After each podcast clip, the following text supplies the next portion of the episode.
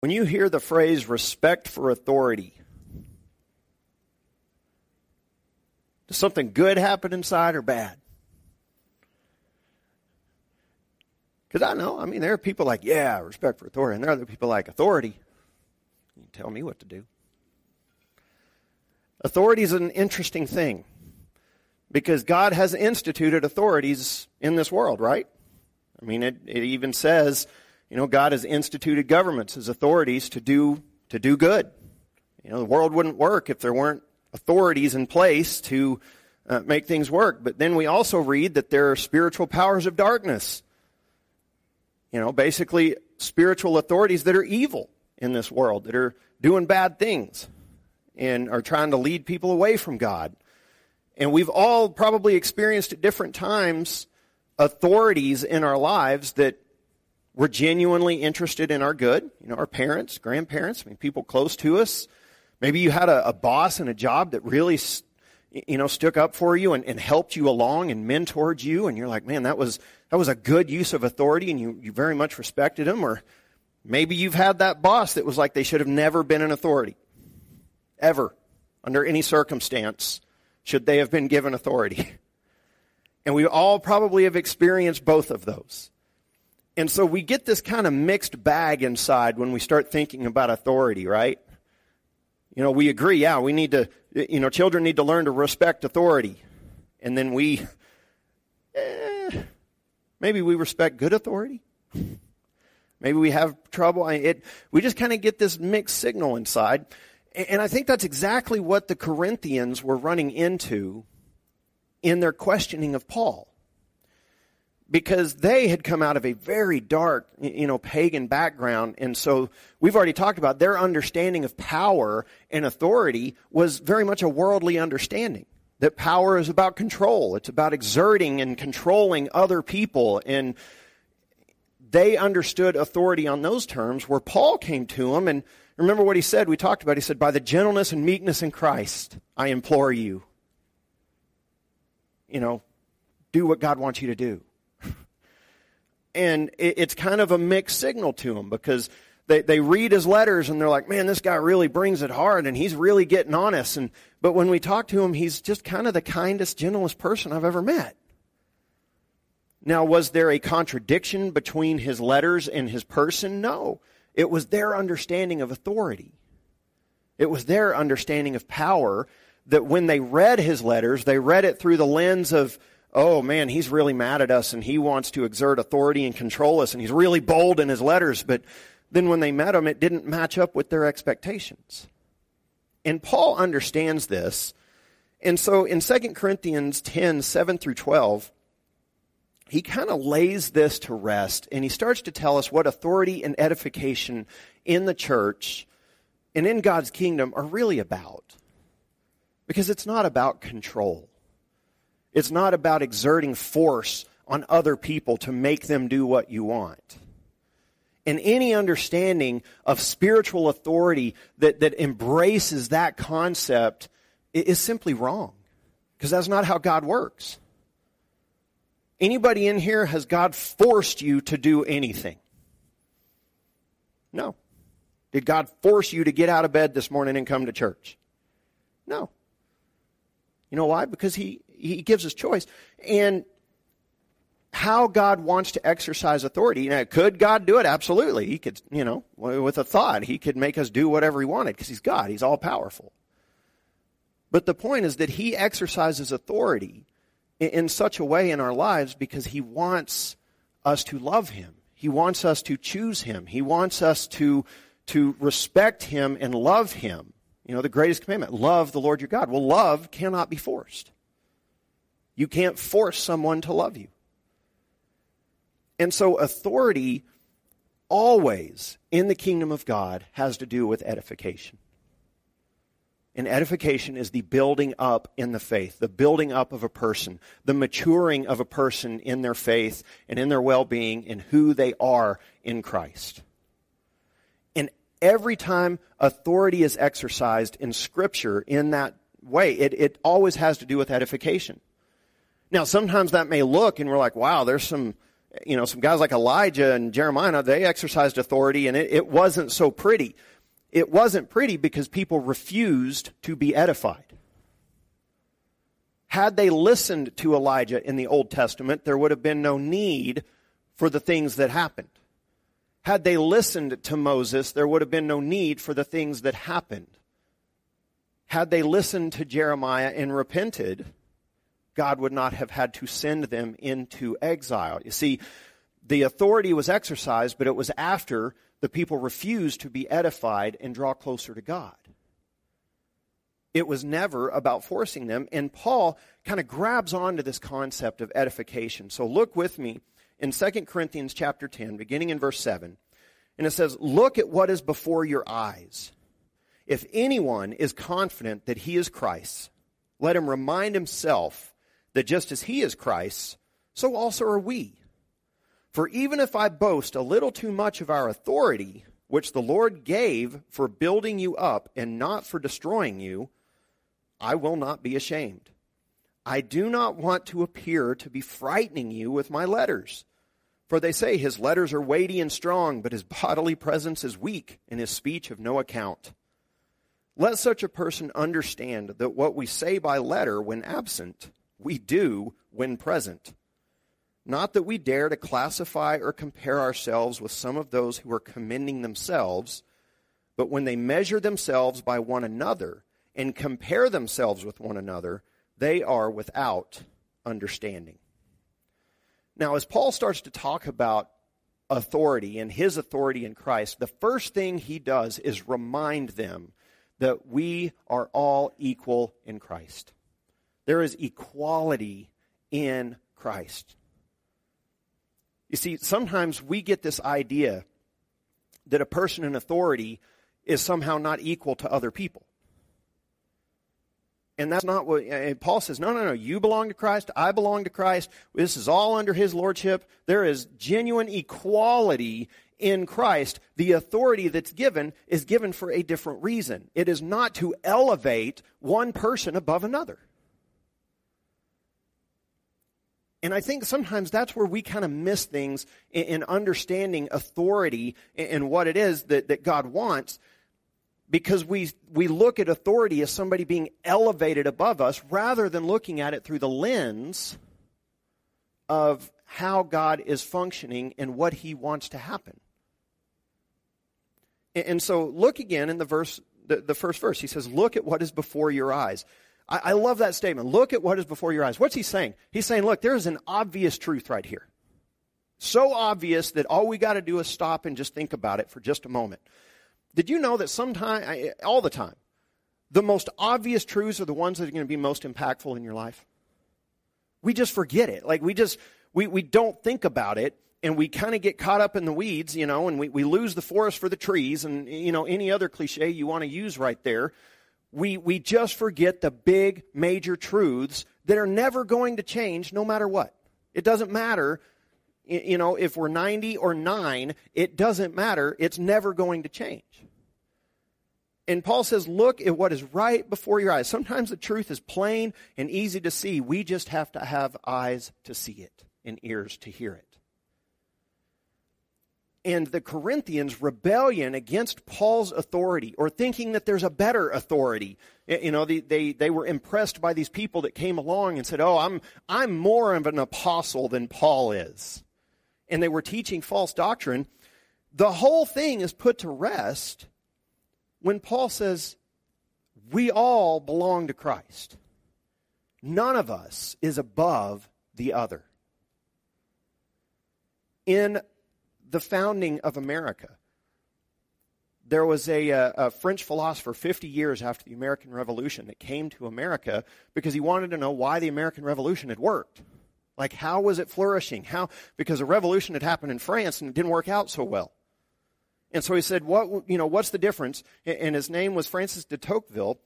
And one of the things he came and he noticed was how in the culture it was permeated that everybody was equal.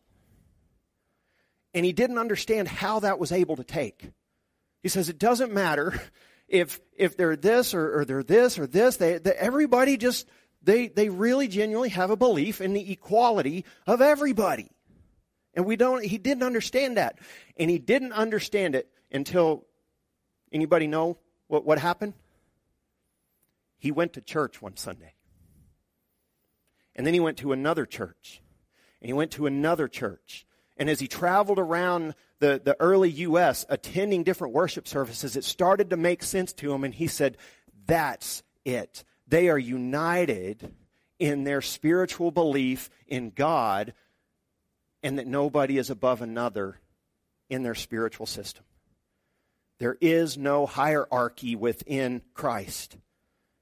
And he understood it. And he said, the instant that fire from the pulpit disappears from America, that's when America will go away.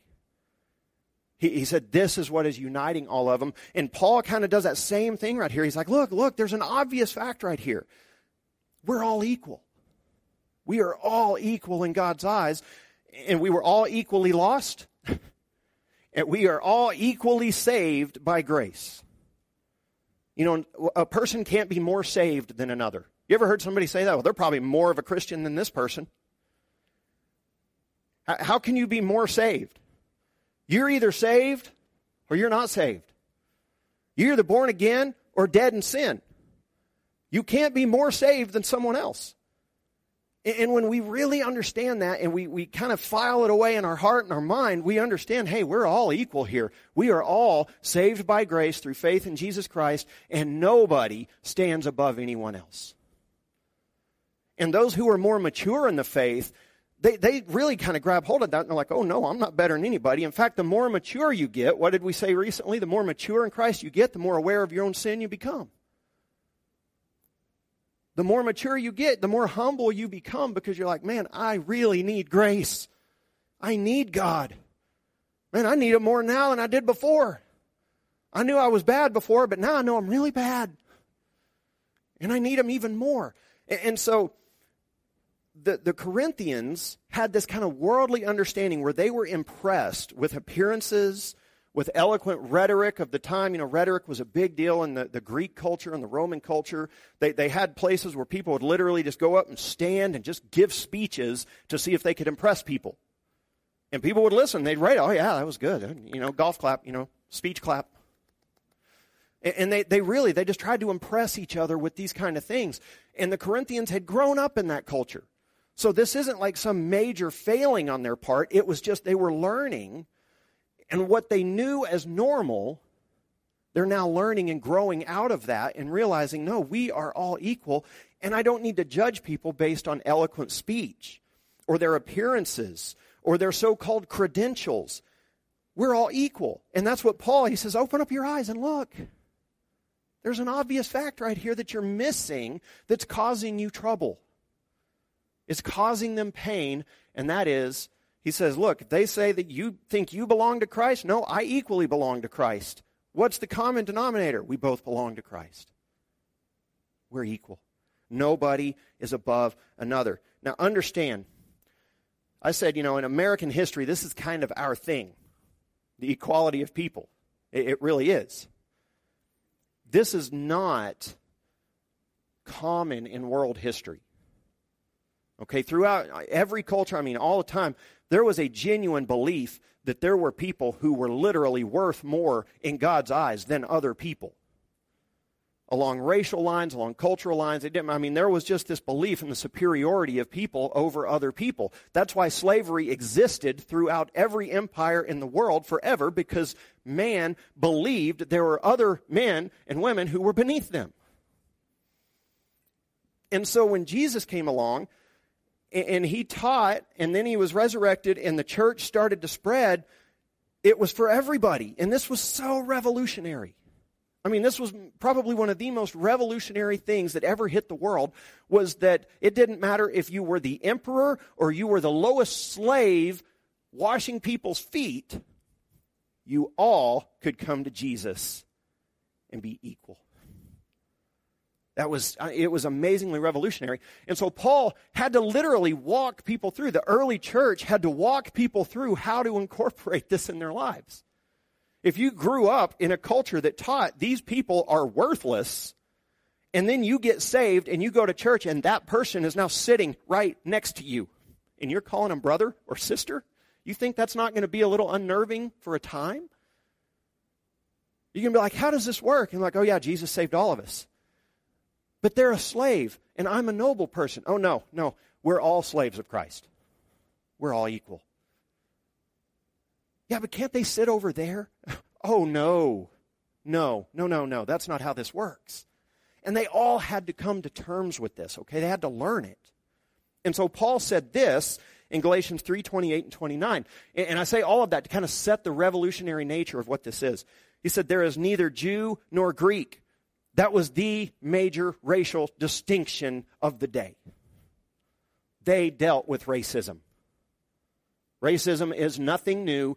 This was as deeply ingrained a racist belief as there ever was. And what does Paul come along? He says, Yeah, it doesn't matter. It's over. It's over. There's neither Jew nor Greek. There's neither slave nor free. What's that? That's a social distinction. Gone. There is no male and female. Gender inequality. Hey, guess what? Nope. Off the table. For you are all one in Christ Jesus. And if you are Christ's, then you are Abraham's offspring, heirs according to promise. So he just said it doesn't matter. In this statement, Paul erases all racial, cultural, political, and even biological reasons the world has for one group's superiority over another. Erased, gone. That's revolutionary. And what I love, I love this, is that Paul starts this argument with look at the obvious. This is a revolutionary, world changing idea, and it has changed it. Okay, we are here freely today worshiping the way we are because this took root and continued to grow and spread throughout the world. And Paul says this is one of the basics.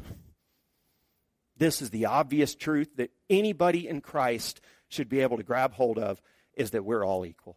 We all belong to him. And so, Paul had to defend his apostleship because the false teachers came in and said they were more Christian than him. They're more apostles. And that's where he says, no, the obvious. Either I'm in Christ or I'm not. I belong to Christ. You belong to Christ. We all belong to him. That's it. And so this, this whole series is called The Treasures of the Faith.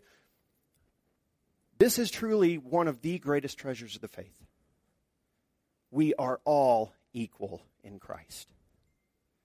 Nobody stands above another. Nobody. We all worship Jesus Christ. You know, there are times people find out I'm a pastor and, and they start, you know, they change their behavior. And I find it humorous sometimes because I may be around people and maybe they're swearing or doing whatever, whatever. And then they're like, oh, he's a pastor. And people are like, I'm sorry. And I want to look at him, and I don't, but I want to look at him and say, don't apologize to me.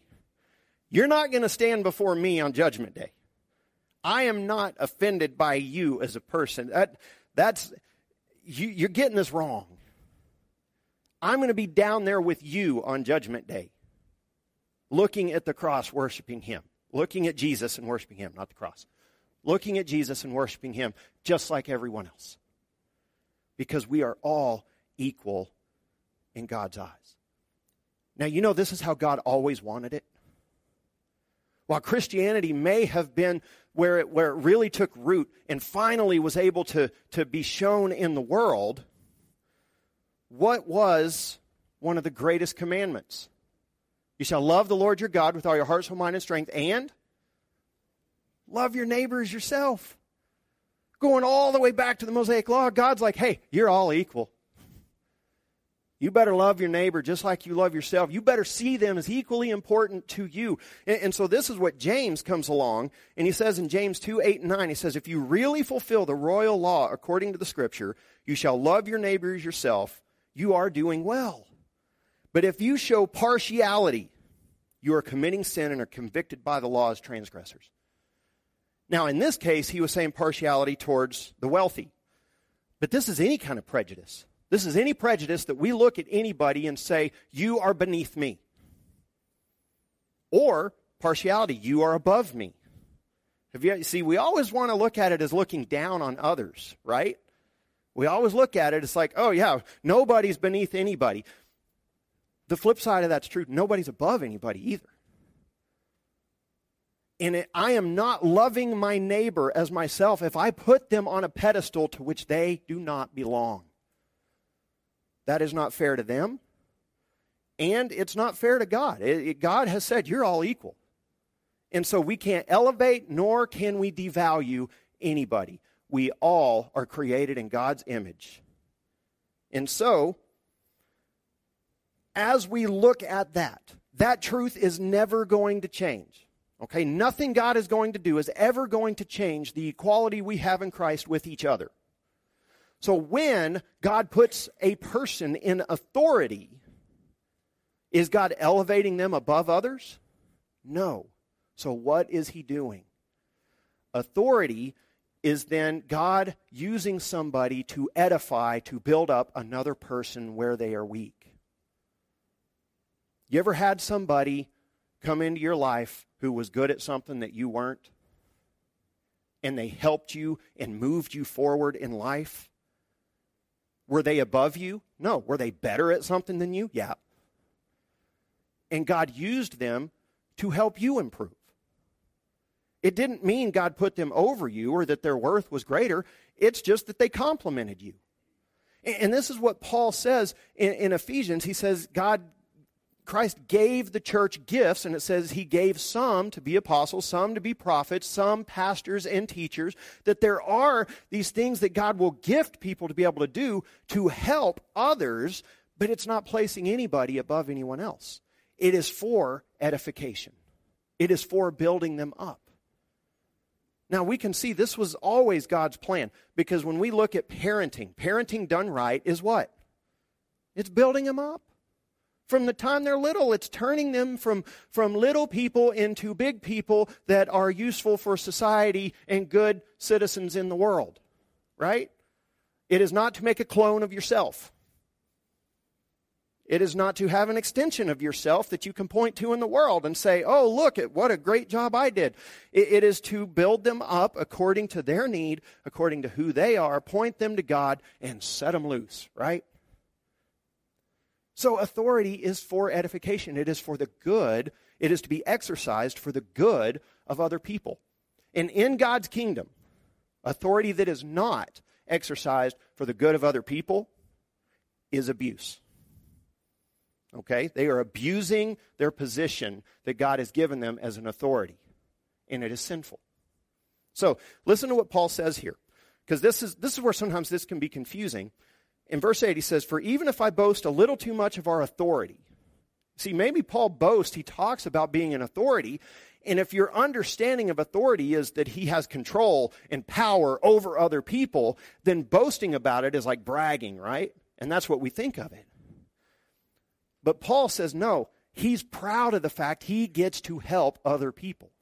That's it. He's proud of the fact that God has made him an apostle when he didn't deserve to be an apostle and he points that out over and over in his writings. He's like, it wasn't my idea, but God did it, and by God's grace, I am what I am. But he's proud of it. So he says, For even if I boast a little too much of our authority, which the Lord gave for building you up and not for destroying you, I will not be ashamed. And then verse 9 I do not want to appear to be frightening you with my letters. For they say his letters are weighty and strong, but his bodily presence is weak and his speech of no account.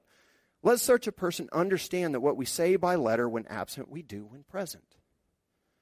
You see, this isn't a threat. They, they understood power in such a way that they thought Paul was threatening them. And when somebody threatens us, what's our common response? Well, bring it. We get defensive. And Paul's like, no, no, no, no, that's not what I'm trying to do here.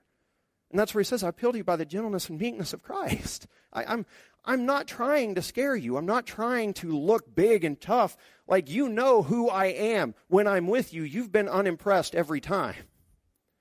But he says, but I am who I am. So if I talk about, you know, I need to set the record straight, when I show up, I'm going to set the record straight.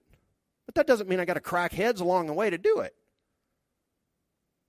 He is a gentle and meek person. And so godly authority, rightly exercised, lift others up, lifts others up according to their need.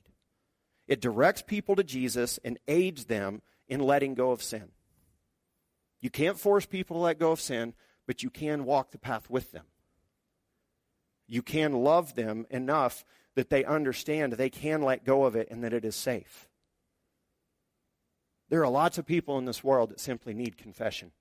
And I mean that. They have struggles in their lives that all they need is a safe person to talk to, and they would be able to move on. And unfortunately, too many of our churches have become places that are not safe to deal with sin. Doesn't that seem weird? I, it, that, I mean, that just seems really, it, it's always been, that's something that I'm always like, that seems weird to me.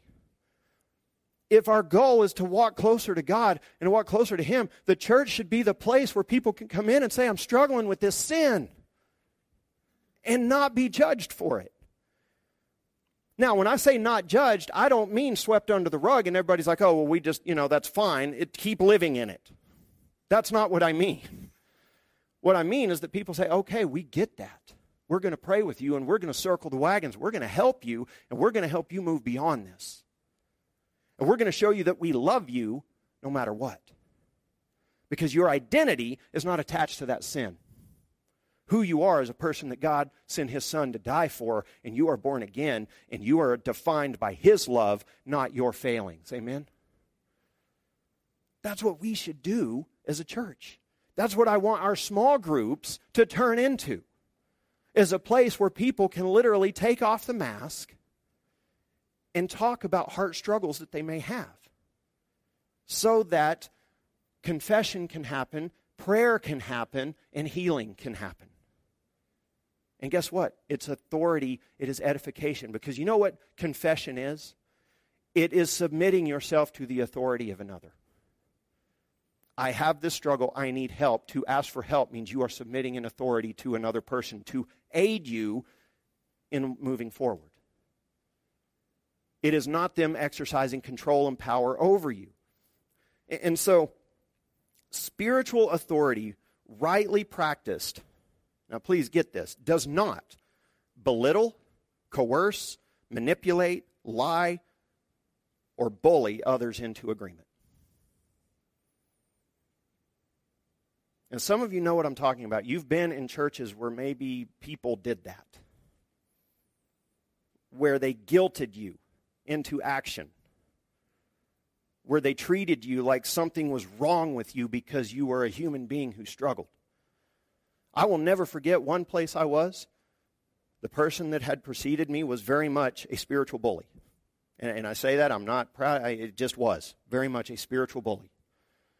And I remember having a, a, a mature person, a Christian who genuinely loved God, came to me and said, I'm so grateful to finally have a pastor who I'm not afraid of. My heart sank. I just thought, my gosh, it shouldn't be like that.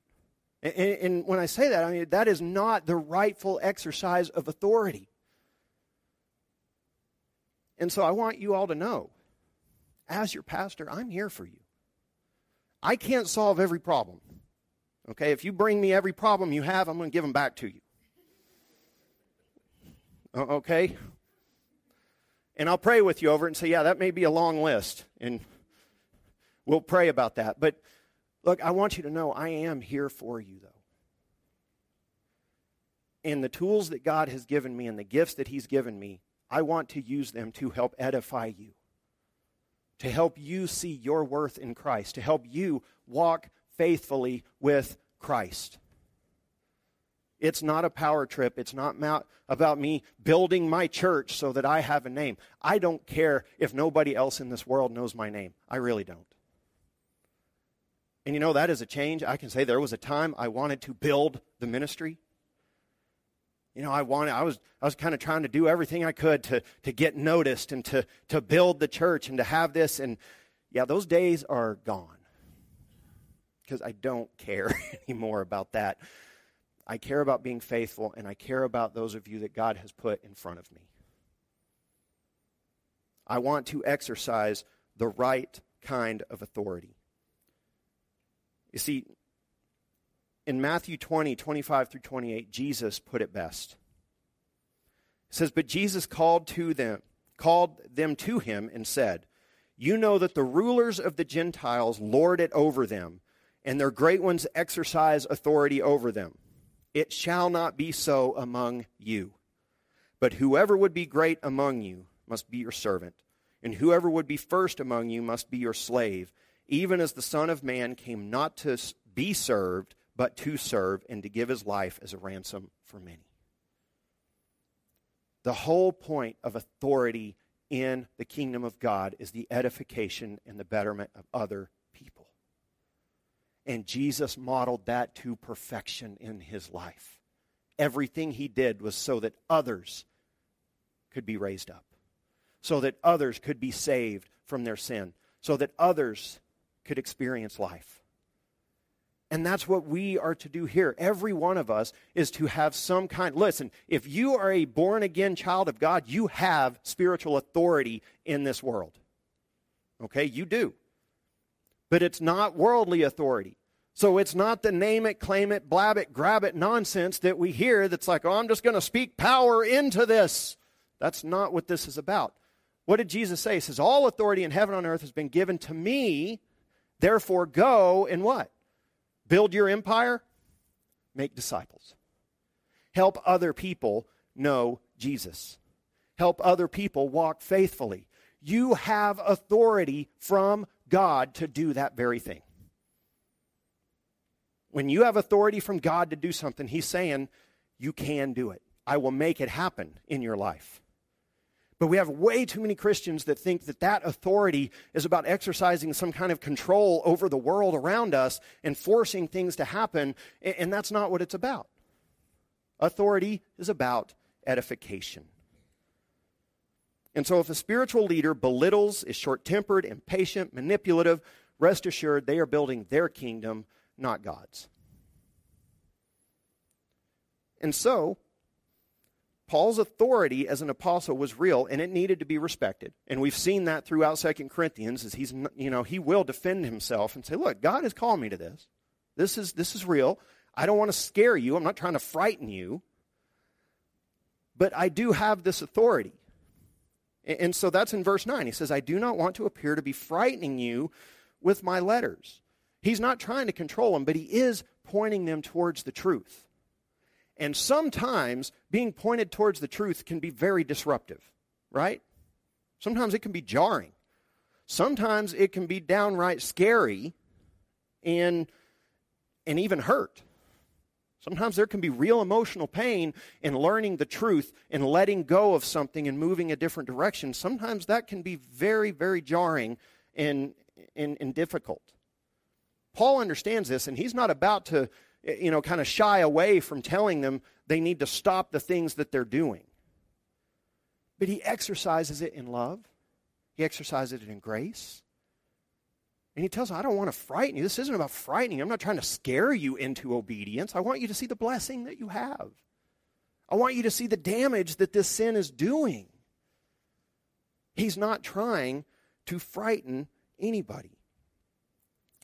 And so, as we move into this idea of authority being edification, if we start looking at it in our own lives about who we are, what we're doing, we need to make sure we are measuring against the right standard. Have you ever had somebody set the bar too low on something? You know how we know when we set the bar too low? When we point out bad behavior to just we point out worse behavior to, to justify bad behavior. Yeah, hey, you did this. Yeah, but at least I didn't do that. You know, we try to deflect it all of a sudden to like, hey, there's something worse out here. Don't look at me. That's when we've set the bar too low. okay?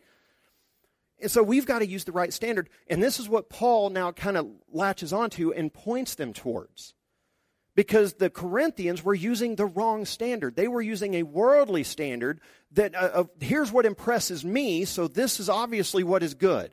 And Paul says, no, no. Maybe I'm unimpressive in person and my rhetoric is weak and I'm, you know, not what you would think of as this amazing leader that you want to follow, but it's about the truth, not about the person. And so their standard was wrong. And, and, so listen to what Paul, the way Paul puts this in verse 12. He says, Not that we dare to classify or compare ourselves with some of those who are commending themselves. If you don't know, that was just a spiritual backhand to some people who were corrupting the truth of God, who were trying to build their own little kingdoms within the Corinthian church. And they're commending themselves. They're saying, Look at me. I'm awesome. Follow me. I have the answers. I can handle all of this. In a word, they were narcissistic. And Paul says, Yeah, I'm not going to get into a comparing match with them because that's not what I'm about. He's pointing them to Jesus, they were pointing them to themselves. And Paul says he won't do that. And so he says, but when they measure themselves by one another and compare themselves with one another, they are without understanding. What he says is they've set the bar too low. Yeah, maybe they speak better than me, so what? Yeah, maybe they're a more imposing presence than me, so what? It's about the truth. It's about the gospel. It's about Jesus Christ. And so Paul refuses to compare himself with those who are attacking him. And he points out the folly of what they're doing. Because we are not the standard. Okay, I, as your pastor, am not the standard. Now, I want to point you to Christ, but look, I'm not perfect either.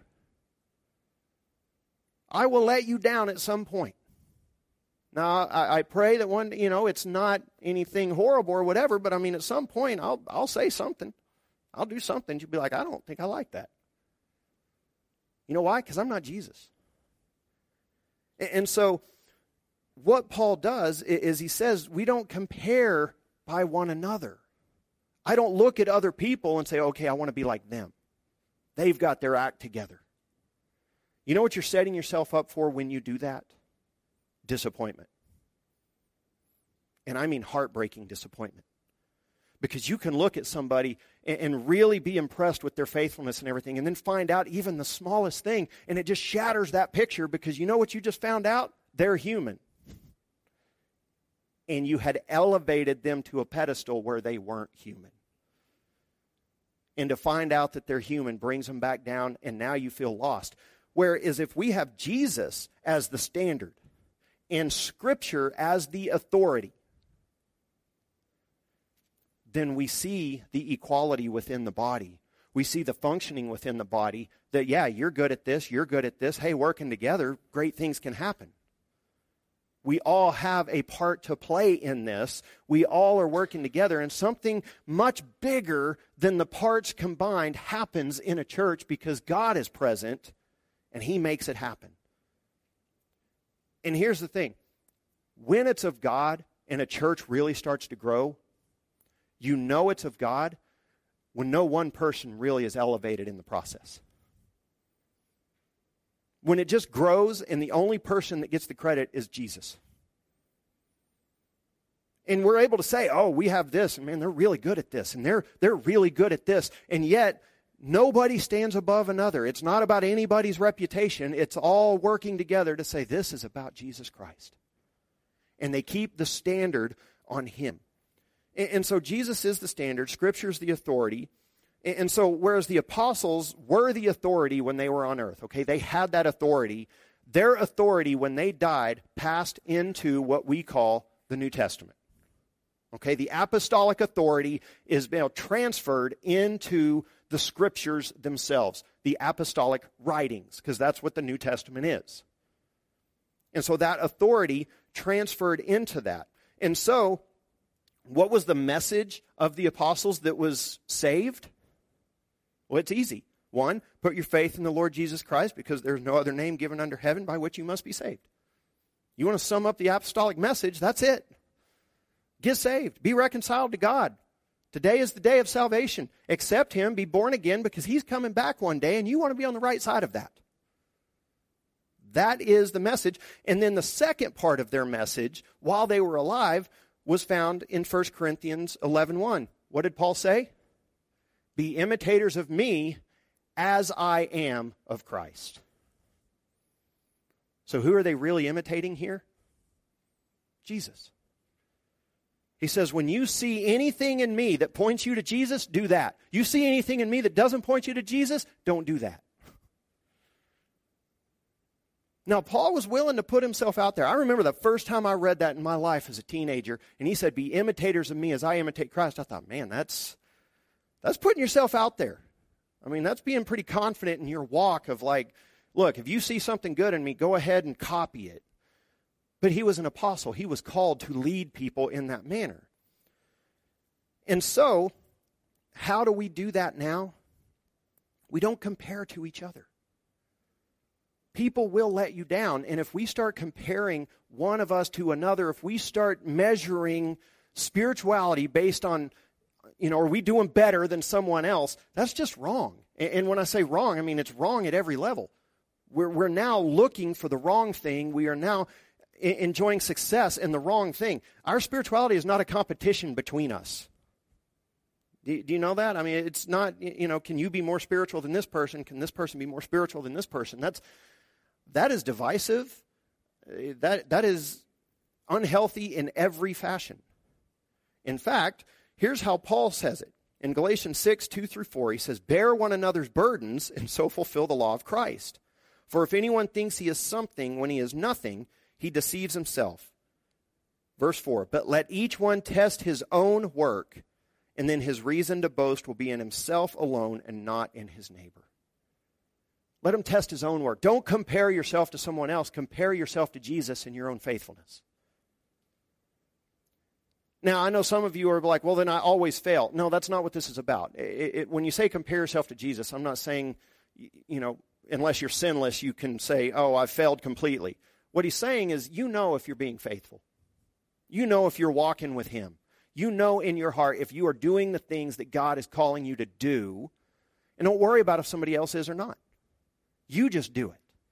And if you are following God, then he says you can take pride in your own work of like, you know what? I'm being faithful. I am. I am trying to be faithful. I know where I'm not, and I'm praying for forgiveness, and, and I lift it up to God, but I know who I am in Christ, and I feel good about that. That's okay. You know, that is not spiritual pride. That's called confidence. That is what faith does for a person. You know who you are in Christ, and you're not threatened by somebody else's success. In fact, you rejoice in it. When you're a mature Christian, you rejoice in somebody else obeying God because you, you see it and you're like, this is awesome.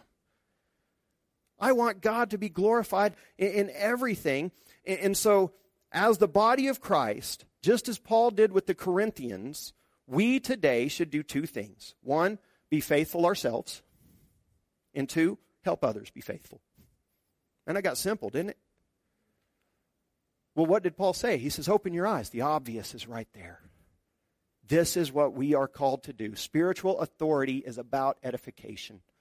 And we all have that authority to help edify other people in this world. You want to see God do amazing things? Help other people walk with Him and watch what He does. Stop worrying about yourself so much. God's got you. You don't have to be perfect to help edify another person. You'll grow through that same process, and God will bless it. Amen? Amen. Let's pray. Father God, I come to you this morning, and God, I thank you for each and every person in here. God, I thank you for the work that you are doing here at Grace Family Fellowship, God. I pray that you are glorified in every way. God, that you are the center, you are the focus, you are the standard. God, I pray that you make us a people, God, who follow the authority of Scripture, who love one another, who edify one another. God, as iron sharpens iron, so one sharpens another. One person sharpens another. God, I pray that we would be that people. Nobody standing above another. Nobody building their own kingdom, but God, all of us working together to build your kingdom. That God, when something good happens, we would be able to join together and sing your praises because of it, to give you thanks. God, I pray that you protect the unity of this church that we would be unified by your Spirit, your kingdom, by the gospel of Jesus Christ. God, that we would guard that as you want us to. God, that you would guard it. And that by our love for one another, God, people would know that we are your disciples. God, that is our prayer. Help us to live in the authority that you have given us, God, to bring edification to others, to shine your light in this world, to make disciples. God, it's in the name of our Savior, Jesus Christ, we pray. Amen.